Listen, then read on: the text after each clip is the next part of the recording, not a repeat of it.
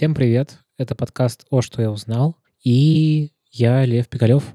Это подкаст, в котором я делюсь своими мыслями, какими-то вещами, которые мне показались важными и полезными, и просто высказываюсь. И сегодня я хотел бы рассказать о том, как менять профессию. Я хочу сразу оговориться, что это исключительно мой опыт, и что точно не любые профессии можно так получать, как я это делал. И я не готов давать каких-то точных рецептов, просто могу рассказать о том, как это было у меня. Я менял профессию уже три раза. Я был дизайнером, потом я стал менеджером продукта, и после этого я прошел путь от саунд-дизайна, и вот сейчас я занимаюсь сту- студийной работой и делаю подкасты. Вот, и каждый раз все происходило примерно по одному алгоритму. И вот этим алгоритмом я хочу с вами поделиться. Опять же, это может не сработать в вашем случае, потому что все случаи уникальные. Особенно не надо идти по такому пути, если та профессия, которую вам хочется получить, она связана с э, риском для жизни других людей. Не знаю, врачи, какие-то инженеры, архитекторы. В общем, наверняка там гораздо все более сложно и более сложный алгоритм, чем тот, который я сейчас расскажу. Самый первый и самый важный пункт, который, мне кажется, прям во всем этом основной, без которого ничего не получится, это понять вообще, что ты хочешь. Мне кажется, что это на самом деле реально очень сложно. Для многих этот выбор стоит, не знаю, после школы, и это в 30 раз сложнее. У кого-то он продолжается очень много-много лет дальше. И я лично считаю, что быть в поиске долго — это нормально. Важно пробовать и понимать, нравится или нет. Вот. Поэтому если вы уже поняли, какую профессию вы хотите получить, это уже прям очень большой шаг, и мне кажется, что процентов типа 40-50 уже этого пути вы проделали. Потому что, в общем, я знаю много людей, которым очень-очень сложно разобраться, что им хочется. И мне кажется, что это на самом деле нормально.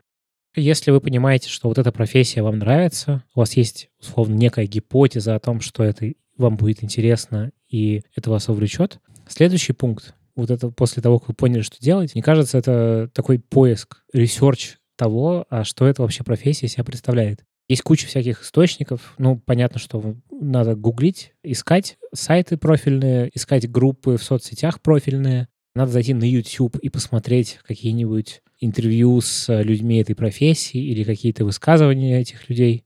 И мне кажется, что всегда в любой профессии есть, во-первых, тусовка, вот, а есть крутые чуваки, на которых надо ориентироваться, и есть не крутые. И вот первый вот этот поиск и исследование, он должен быть направлен на то, чтобы понять, кто крутой, а кто не крутой, как-то настроить свой вот этот внутренний компас, понимание, на кого ориентироваться, и самое главное, на кого ориентироваться не нужно.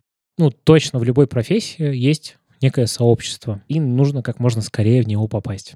Дальше, мне кажется, очень важно начать делать реальные задачи. То есть понять, из чего эта профессия состоит, и попробовать. Ну, не знаю, на примере того же дизайна, если вы хотите стать дизайнером, но не знаете, как это сделать, просто начните делать дизайн. Придумайте несуществующую компанию и сделайте для нее логотип. Или нарисуйте для нее сайт. Вот. И вы уже гораздо больше узнаете э, об этих задачах, чем если бы вы просто о них где-то читали, как делается логотип. Просто попробуйте. Возвращаясь к тому, что в любой профессии есть тусовка, и в любой профессии есть какие-то крутые ребята, вы можете, во-первых, найти этих крутых ребят, а во-вторых, попробовать им написать. Просто в личку куда-нибудь спросить совета. Или попросить их рассказать о том, как устроена их работа. Да, многие, может быть, вам скажут нет, не захотят тратить на вас свое время, но кто-то захочет и поможет вам больше понять о работе. Если у вас получится с этим человеком как-то наладить контакт, то он вообще, в принципе, может стать вам, вашим таким наставником, то есть э, человеком, который, например, будет каким-то образом корректировать ваши вот эти вот вымышленные задачи, которые вы себе ставите. Даст обратную связь, даст какой-нибудь совет, может быть, скажет, куда пойти учиться. И, кстати, на тему учебы, ну, понятно, что всегда есть какие-то учебные программы, и не обязательно это какое-то фундаментальное долгое образование на много лет что тоже на самом деле клево, но часто существуют интенсивные курсы, которые Понятно, что вы не научитесь всей профессии, но это классный способ вообще понять, ваш или нет. И э, я очень верю в интенсивы, потому что они помогают в очень короткий срок сконцентрированно много-много узнать и понять, куда идти дальше. Вот, то есть это классный способ какой-то понять вектор. Вот. И дальше, мне кажется, что самый оптимальный вариант — это попробовать найти работу, может быть, не меняя текущую работу. Потому что я вообще против резких скачков, каких-то резких действий необдуманных, потому что, ну, понятно, что можно взять и все моментально изменить, но в случае, если вы еще не уверены, что эта профессия то, что вам нужно, классно просто попробовать и для себя что-то понять. Поэтому, если вы вдруг найдете какой-то способ делать более реальные задачи из той профессии, которую выбрали, и пойдете куда-то стажироваться или просто возьмете и действительно поменяете работу, то тут еще один важный момент, который очень не интуитивен, что многие думают, когда они меняют профессию из одной в другую, то есть они в какой-то одной профессии, не знаю, состоялись, а э, хотят что-то другое делать, что они должны резко просить по деньгам, потому что они же ничего не знают, они ничего не умеют, и как бы, ну, понятно, ты стажер, ты должен зарабатывать очень-очень мало, потому что ты начинаешь. И вот мне кажется, что на самом деле это не так.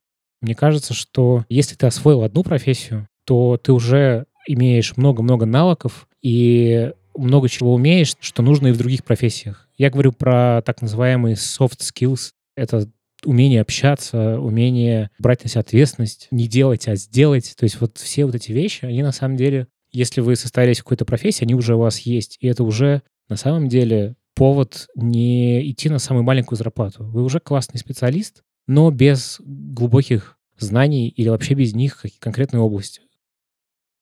Последнее, что хотел сказать, что есть такое мнение, что хороший человек — это не профессия. Да, это действительно не профессия, но я считаю, что на самом деле работают не с профессионалами, работают с людьми. И любым, любой профессии можно научиться, потратив какое-то время. Любыми навыками можно овладеть, а вот э, быть хорошим человеком — это гораздо сложнее. Вот, поэтому мне кажется, что это самое-самое важное. В общем, это не рецепт, это просто некие мои мысли о том, как устроено получение профессий. Удачи вам и надеюсь, у вас все получится. Всем пока.